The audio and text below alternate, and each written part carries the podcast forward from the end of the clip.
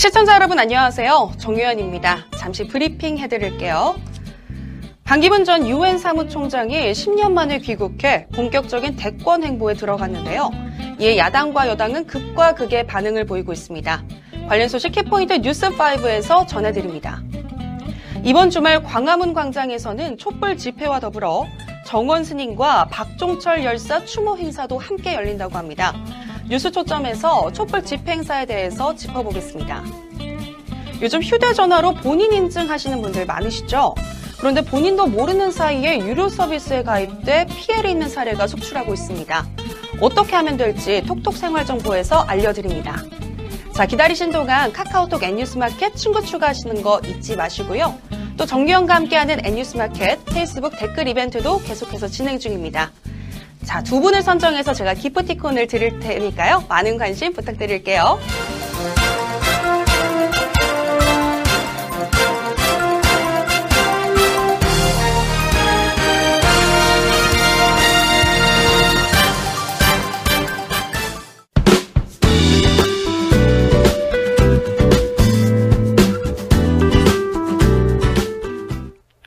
오늘은 2017년 첫 13일의 금요일이죠.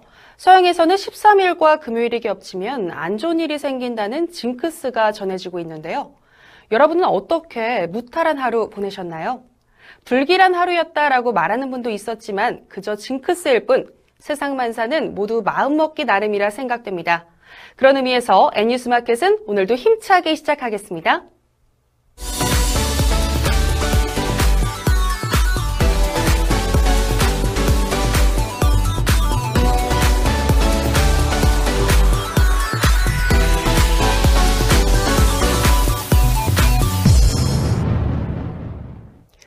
네, 첫 소식입니다. 반기문 전 유엔 사무총장이 귀국한 뒤 오늘 첫 공식 일정으로 국립현충원을 참배하며 대권 행보를 본격화했습니다. 새누리당과 바른정당은 반전 총장 행보를 환영했지만 더불어민주당은 견제에 들어갔습니다. 자세한 소식 황희영 기자가 보도합니다. 유엔에서의 직무를 내려놓고 10년 만에 고국에 돌아온 반기문 전 유엔 사무총장. 오늘 부인 유순택 여사와 함께 국립현충원 참배로 귀국 후 첫 공식 일정을 시작했습니다. 안장된 순서에 따라 이승만, 박정희, 김대중, 김영삼 전 대통령 묘역 순으로 참배했고 아웅산 테러 희생자와 6.25 전사자 묘역에도 들렀습니다. 이념에 따라 특정 전직 대통령만 참배하는 일부 정치권 인사들과 달리 진보와 보수 진영을 아우르면서 귀국일성으로 강조한 대통합의 메시지를 담은 것으로 해석됩니다. 반 전 총장은 박명록의 조국과 민족의 고귀한 희생을 바치신 순국 선열과 호국 장병께 깊이 머리 숙여 경의를 표한다며 10년간 유엔 사무총장으로서 세계 평화와 인권 개발을 위해 노력한 뒤 귀국했다고 적었는데요. 이어 대한민국의 더 큰 도약을 위해 미력이나마 최선을 다하겠다는 말을 남기며 다시 한번 대권 도전 의지를 명확히 했습니다. 반 전 총장은 노무현 전 대통령 무역도 참배하겠다는 뜻도 내비쳤습니다. 이에 대해 새누리당과 바른정당은 반 전 총장의 귀국을 일제히 환영했습니다. 하지만 더불어민주당은 반 전 총장을 정면으로 겨냥하고 데뷔전이 실패했다고 날을 세웠습니다. 추미애 대표는 우리나라를 총체적 난관으로 몰아간 사람들이 바로 반기문 총장 옆에 서 있는 이명박, 박근혜 정권의 사람들이라며 지난 10년간 나라를 망친 사람들과 도대체 무엇을 함께 하려냐고 지적했습니다. 또 대통령의 주요 자질은 강한 도덕성이라며 반 전 총장의 사촌이 뇌물죄로 기소돼 있는 상황을 꼬집기도 했습니다. 이 밖에도 우상호 원내대표, 고용진 대변인 등 더불어민주당 의원들은 반 전 총장을 향해 민폐 행보다 특별한 비전 없다라고 말하며 비판했습니다. 보너스가 될지 세금 폭탄이 될지를 결정할 연말 정산 시기가 돌아왔습니다. 귀찮으시더라도 꼼꼼히 챙기셔야겠습니다. 근로자들이 신경 써야 할 부분, 챙겨야 할 내용들을 황희영 기자가 살펴봅니다. 오는 15일부터 국세청이 홈페이지 홈택스를 통해 연말정산 간소화 서비스를 시작합니다. 의료비나 교육비 등 14개 항목의 지출 내역을 한 번에 확인할 수 있고 올해 돌려받을 세금 또는 더 내야 할 세금이 얼마일지 계산해 볼 수도 있습니다. 올해부터는 4대 보험인 국민연금과 건강보험료 자료도 조회할 수 있게 돼 더욱 편리해졌습니다. 하지만 홈택스만 믿어서는 안 됩니다. 보청기나 휠체어 같은 장애인 보조기구나 안경 콘택트 렌즈 구입비, 교복 체육복을 산 비용과 취약 전 아동 학원비 등은 직접 영수증을 떼야 합니다. 의료비 사용 내역은 대부분 홈택스에 자동으로 올라오지만 누락될 수 있어 면밀히 살펴봐야 합니다. 공제 내역을 정확하게 신고하지 않으면 세금을 돌려받기는커녕 더 내게 될 수도 있습니다. 부양가족으로 인정받는 기준은 자녀는 만 20살까지, 부모는 만 60살부터인데 잘못 입력하면 부당공제로 10% 가 산세에 이자까지 내야 합니다. 부양가족을 맞벌이 부부가 모두 올리면 안 되고 부모님 의료비는 형제자매 가운데 한 사람만 올릴 수 있습니다. 또 종교단체 기부금을 허위로 신고하면 탈세로 간주돼 가산세가 40%까지 올라갑니다. 컴퓨터 앞에 앉지 않아도 스마트폰을 통해서도 연말정산 정보를 쉽게 조회할 수 있는 어플리케이션도 나왔다고 합니다. 공제 요건과 절세 팁 같은 연말정산 정보를 비롯해 법령 내용도 확인 가능하니 참고하면 좋을 것 같습니다. 유한 킴벌리에서 생산한 물티슈 일부 품목의 안정성에 빨간불이 켜졌습니다. 메탄올이 허용 기준 이상 들어간 건데요. 회수 조치 명령이 내려졌다고 합니다. 관련 소식 황영 기자가 보도합니다. 오늘 식품의약품안전처는 유한 킴벌리가 생산한 하기스 퓨어 아기 물티슈 등 10개 제품에서 메탄올 허용 기준이 초과 검출됐다고 밝혔습니다. 식약처는 이에 따라 해당 물티슈에 대해 판매를 중지하고 회수 조치했습니다. 또 허용 기준을 초과할 가능성이 있는 시중에 유통 중인 제품 전체에 대해서도 잠정 판매 중지하고 검사 명령을 지시했습니다. 회수 대상 제품은 하기스 아기 물티슈 품목으로 퓨어, 프리미어, 그린핑거, 네이처메이드, 수딩케어 등 10개 제품입니다. 식약처 조사 결과 이들 제품에서는 메탄올이 허용 기준 최대 2배를 초과한 0.004% 검출됐습니다. 화장품에 대한 국내 메탄올 허용 기준은 비의도적으로 혼입될 가능성을 고려해 전체 함량 중 0.2% 이하로 물티슈는 영유아가 사용하는 점을 감안해 0.002%로 관리됩니다.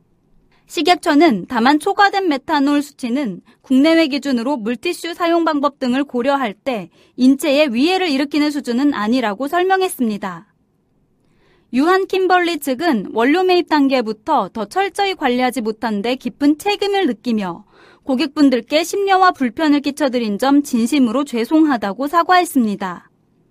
그리고 문제된 아기 물티슈 전 품목을 구매처, 구매일자, 개봉 혹은 영수증 소지 여부와 상관없이 환불해준다고 밝혔습니다. 밴드 러브홀릭 출신 음악감독 이재학과 일본 출신 방송인 아키바리에가 오늘 웨딩 마치를 울립니다. 보도에 김한나 기자입니다. 이재학과 아키바 리에는 오늘 미국 하와이에서 양가 부모 및 지인들이 참석한 가운데 스몰 웨딩 형식으로 결혼식을 올렸습니다. 두 사람은 2012년 한 모임에서 처음 만나 이후 연인 사이로 발전했고 지난 8월 열애 사실이 알려져 축하를 받은 바 있는데요.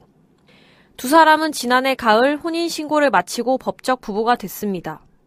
특히 리에는 지난해 12월 자신의 SNS를 통해 임신 사실을 밝히며 초음파 사진을 공개해 화제를 모았습니다. 리에는 올해 5월에는 가족이 늘어 함께 멋진 가정을 만들게 된다며 건강하게 움직여주는 뱃속의 아이와 함께 매일 안정기를 즐기고 있다고 밝혔습니다. 이재학은 러브홀릭의 베이스 멤버로 놀러와 러브홀릭 등의 히트곡을 작곡했습니다. 이후 영화 미녀는 괴로워를 비롯해 미스터 고, 국가대표 2 등 주요 영화의 음악 감독으로 참여했습니다. 아키바 리에는 2007년 KBS 2TV 미녀들의 수다에서 패널로 출연해 인기를 끌었습니다. 이후 요가 전문가로 활동하고 있으며 최근에는 영화 덕혜옹주에서 일본인 간호사 역할로 등장하기도 했습니다. 희귀 난치성 질환 치료용 신약 개발 회사인 주식회사 케미메디가 오늘 코넥스 시장에 신규 상장됐습니다. 케미메디는 또 동맥경화 및 혈전 질환 치료용 신약을 개발해 두 개의 특허까지 받았다고 하는데요. 자산 소식 황혜영 기자가 전합니다.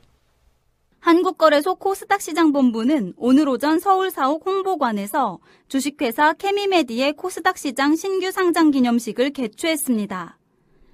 이날 기념식에는 케미메디 황성현 기술연구소장과 최건섭 대표이사 등이 참석했습니다. 이와 함께 케미메디는 특허청으로부터 두 건의 특허 등록 결정을 받은 소식도 전했습니다. 특허받은 것은 생약 추출물을 포함하는 동맥경화증 및 지방간 치료용 조성물과 혈전 질환의 예방 및 치료용 조성물입니다. 국산 약용작물인 당귀, 치자 등 생약 추출물을 유효 성분으로 했는데요. 혈중 중성지방 농도와 콜레스테롤 농도, 동맥경화 위험도 및 지방간 농도를 낮추는 효과가 있는 것으로 알려졌습니다. 또 항산화 효과, 혈전 용해 효과, 혈관 염증 유발 효소의 발현 저해, 혈액응고 관련 인자의 생성 억제 등의 유효성도 인정받았습니다. 동맥경화 관련 특허의 경우 기존의 미국 FDA 신약 허가 제품과의 비교 시험이 이뤄졌습니다. 총 콜레스테롤의 양과 LDL 콜레스테롤의 양 모두 감소하는 것이 확인돼 효능 측면에서 기존 제품과 동등하거나 더 우수한 효과가 입증됐다는 것이 사측 설명입니다. 고지혈증과 동맥경화, 지방간 질환 치료 및 예방용 신약으로의 개발이 기대되는 상황입니다. 케미메디는 관련 특허를 향후 혈액순환장애 및 혈행 개선과 더불어 심근경색, 뇌출혈, 뇌졸중 및 뇌경색 등 혈전 질환의 치료 및 예방용 신약으로 개발한다는 계획입니다. 케미메디 관계자는 최근 주요 선진국과 국내에서 뇌출혈과 심장병, 뇌졸중, 뇌경색 등 질환이 사망 원인 1, 2위를 차지하고 있는 추세라며 이들 질환의 발병 원인인 혈전과 동맥경화를 근본적으로 개선할 수 있는 약물이라는 점에서 향후 제품화에 성공할 경우 막대한 파급 효과가 생길 것으로 전망한다고 전했습니다.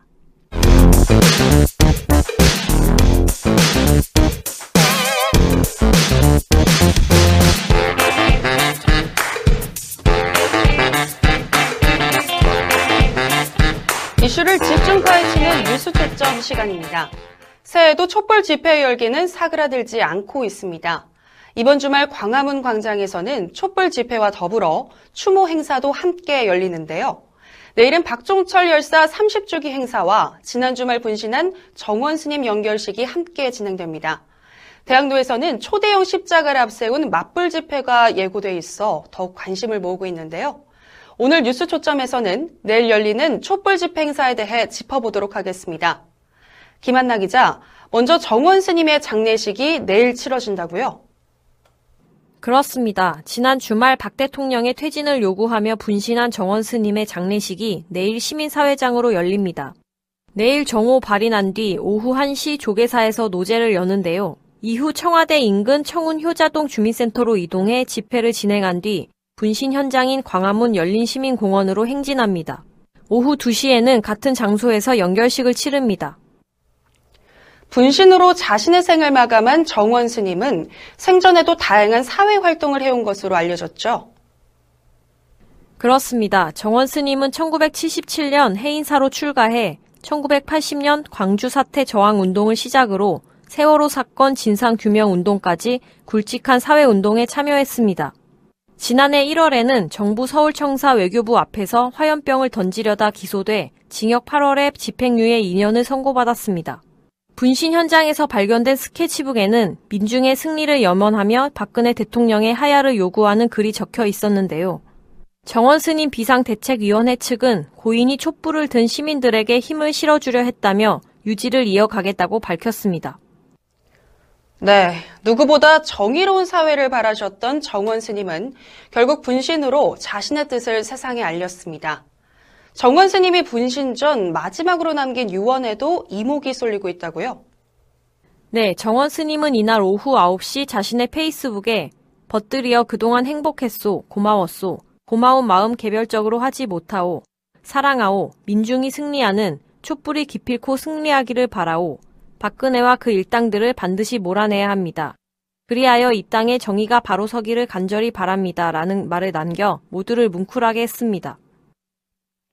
그런데 정원 스님 분신 사건의 여파가 종교 간 전쟁으로 번지는 모양새라는 우려도 나오고 있다는데 사실인가요? 그렇습니다. 내일 서울 대학로 일대에서는 촛불 집회에 대응한 대규모 맞불 집회가 열릴 예정인데요. 50m 높이의 십자가를 목회자 천여 명과 성가대원 2천여 명이 짊어지고 대학로에서부터 충무로를 거쳐 서울역 광장까지 행진이 진행됩니다.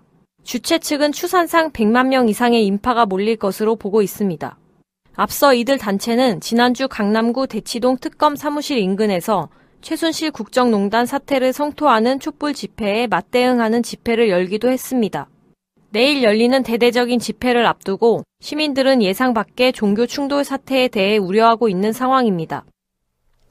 네, 촛불 집회의 순수한 목적이 종교 분쟁으로 변질되는 일은 없길 바랍니다. 또 내일은 1987년 6월 항쟁의 기폭제가 됐던 박종철 열사의 사망 30주기이기도 하죠. 네, 30주기를 맞은 박종철 열사의 추모 대회가 오후 3시 40분 광화문 광장 본무대에서 진행됩니다. 사전 행사 성격의 추모식을 본무대에서 진행하는 것은 이례적인 일인데요. 이날 광화문 광장에서는 낮 12시부터 박열사를 기리는 추모 전시회가 계획돼 있습니다. 촛불 집회 본 무대에서도 박열사를 기리는 시간이 마련되며 박열사의 가족들도 이날 집회에 참석할 예정입니다. 박열사의 고향인 부산에서도 추모 행사가 열리는데요. 부산 진구 소민아트센터에서 열리는 추모식은 추모 영상, 추도사, 노래 공연, 유족 인사 등의 순으로 진행됩니다. 박종철 열사는 1984년 서울대 언어학과에 입학한 후 학생 운동을 하다 1987년 1월 서울 남영동 대공분실로 연행됐습니다. 이후 물고문 등 가혹행위를 당하다 세상을 떠났는데요. 박 열사 고문치사 사건은 경찰의 어처구니 없는 은폐 조작 사실이 백일화에 드러나며 6월 항쟁의 도화선이 됐습니다. 당시 10시간에 걸친 잔인한 고문이 사망 원인으로 드러나면서 국민들의 분노가 하늘을 찔렀었죠. 그렇습니다. 국민들은 박종철군 범국민 추도식과 박종철군 49제와 고문추방 국민 대행진 등을 열며 거리로 나왔고 이는 6월까지 계속됐습니다. 그러던 중 6월 9일 연세대 앞에서 시위에 참여했던 이한열 군도 최루탄을 맞고 숨지면서 추모 행진이 60 민주항쟁으로 이어졌는데요.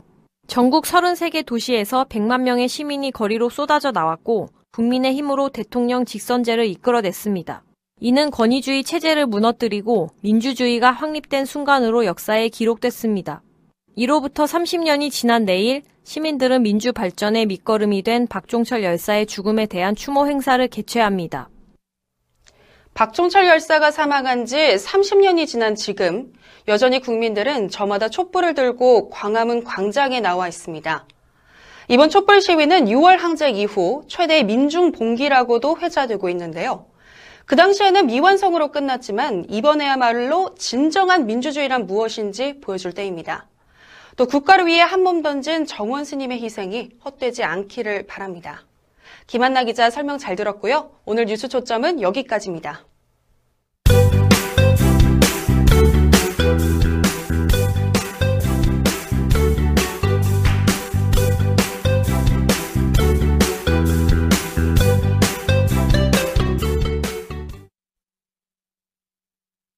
또는 휴대전화를 이용한 정보 검색, 소비 생활 등이 증가하면서 휴대전화로 본인 인증을 하는 소비자가 늘고 있는데요. 그런데 이 과정에서 선택사항인 광고 수신 항목을 필수사항으로 오인해서 본인도 모르는 사이 유료 서비스에 가입되는 피해 사례가 있어 소비자들의 주의가 요구되고 있습니다. 그래서 오늘 톡톡 생활정보 시간에는 휴대폰 본인 인증 서비스 이용 시 주의할 점을 한번 살펴보도록 하겠습니다. 네, 백상일 기자 나와 있는데요. 안녕하세요. 네. 네, 백상일 기자, 휴대폰 본인 인증 서비스 관련 피해 사례 구체적으로 어떻게 나타나고 있나요? 네, 휴대전화로 본인 인증을 할 경우에는 개인정보 이용 동의, 통신사 이용 약관 동의 등의 필수 동의 항목을 체크해야 합니다. 그런데 한국소비자원이 실시한 휴대전화 본인 인증 보호 서비스 실태 조사에 따르면 사업자들이 필수 동의 항목과 선택 동의 항목을 같은 위치에 노출시켜 불필요한 광고에 동의하는 소비자 피해가 발생하는 것으로 나타났습니다. 또 광고 수신 동의를 하게 되면 향후 소비자에게 광고 문자가 발송되는데요. 이 광고 문자에도 서비스 내용과 요금 과금 여부 등에 대한 정확한 내용이 포함되어 있지 않아 소비자가 어떤 정보에 동의했는지 알기 어려웠습니다. 네, 하루에도 스팸 문자들이 수시로 오는 경우가 있는데요. 이렇게 내가 동의하지 않은 광고가 날아오는데 나도 모르게 광고에 동의하게 되면 스팸에서 오는 스트레스가 더 커질 것 같네요. 그런데 본인 인증을 할 경우에 무심코 넘기기 쉬운 선택 항목이 어떤 것인지 한번 확인을 해봐야 할 것 같은데요. 네, 그럼 본인 인증 서비스 예시 화면을 보면서 말씀드리겠습니다. 그림을 보시면 이름과 내국인 외국인 여부, 생년월일, 그리고 휴대폰 번호와 보안 숫자를 입력하고 나면 그 아래로 동의 항목 체크란을 확인할 수 있는데요. 개인정보 이용 동의, 고유식별 정보 처리 동의, 서비스 이용 약관 동의, 통신사 이용 약관 동의 이렇게 4개 항목에 필수 항목 동의가 있습니다. 그런데 필수 동의 항목에 이어 광고성 정보 수신 동의 항목이 바로 배치되어 있습니다. 뒤에는 선택이라는 문구가 들어있지만 동의 체크를 하다가 이 광고 수신을 함께 동의하는 경우가 많은 것입니다. 그래서 본인 인증을 하실 때에는 동의 항목 내용을 꼼꼼히 확인하시고 체크를 하셔야 합니다. 네, 그렇군요. 저렇게 바로 이어서 나온다면 창을 빨리 넘기기 위해서라도 무심코 동의하는 경우가 많을 것 같긴 하네요. 그럼 광고 수신에 동의했다면 어떤 광고가 오는 건가요? 네, 이 경우도 광고 문자 예를 보면서 설명해 보도록 하겠습니다. 광고성 정보 수신에 동의하게 되면 휴대폰 본인 확인 인증 보호에 가입하시겠습니까와 같은 광고 문자를 받는 경우가 있습니다. 이러한 문자에는 서비스에 가입하고 관련 어플을 다운받도록 하는 URL 주소가 포함되어 있는데요. 문자에 안내된 주소로 접속을 해서 가입을 하다 보면 유료 서비스에 가입되는 경우가 있습니다. 네, 휴대폰 본인 확인을 이용한 후에 이와 관련된 문자가 온다면 꼭 가입해야 하는 걸로 오해할 수도 있겠는데요. 네, 그래서 한국소비자원은 서비스를 제공하는 사업자에게 필수 동의 항목과 선택 광고 수신 항목을 분리 표시하여 소비자들의 혼동을 방지하도록 개선을 요구하고 있습니다.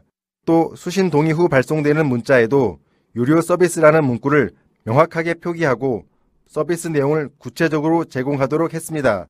이와 함께 동의한 내용 전체를 볼 수 있는 전문 보기를 유료 서비스 등의 항목과 같은 위치로 배치 변경하고 전문 보기 내용에도 서비스 내용과 요금 등을 구체적으로 표기하도록 권고했습니다.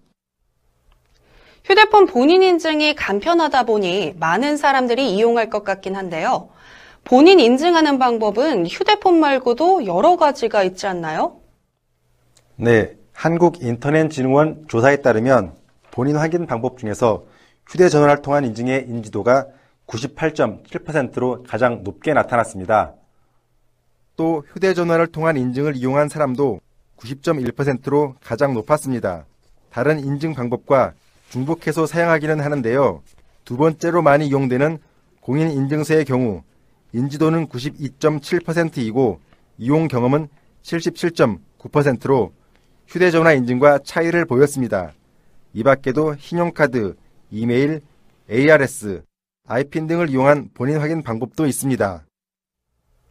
다른 방법들도 많은데 굳이 휴대전화를 통한 본인 확인이 많은 이유가 있을까요?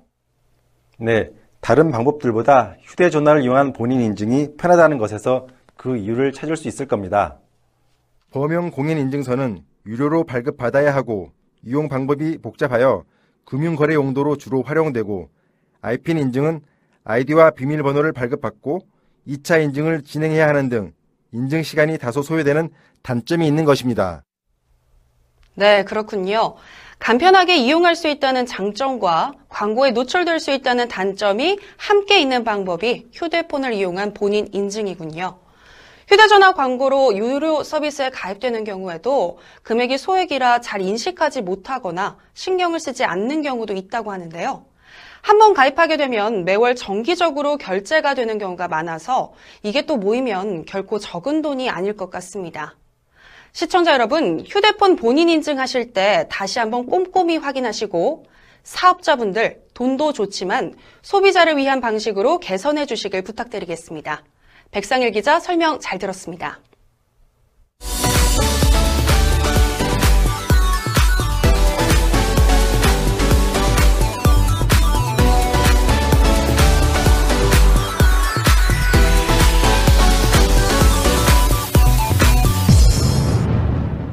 반기문 전 유엔 사무총장의 귀국으로 조기 대선이 사실상 막을 올렸습니다. 이제부터는 냉정한 마음으로 과연 누가 국민이 원하는 새로운 대한민국을 열 수 있을지 잘 살펴야겠습니다. 또 박근혜 대통령 퇴진을 요구하는 촛불 집회는 내일도 이어지는데요. 추운 날씨가 걱정입니다. 영하 10도 이하까지 떨어지며 올겨울 최강 한파가 시작된다고 하는데요. 참가자들은 저체온증에 빠지지 않도록 옷차림 단단히 하시기 바랍니다. 언제나 사람이 먼저인 방송, 변화를 두려워하지 않는 뉴스. 이상으로 N뉴스마켓 금요일 방송 마치겠습니다. 저희는 다음 주에 다시 찾아올게요. 시청해주신 여러분 고맙습니다.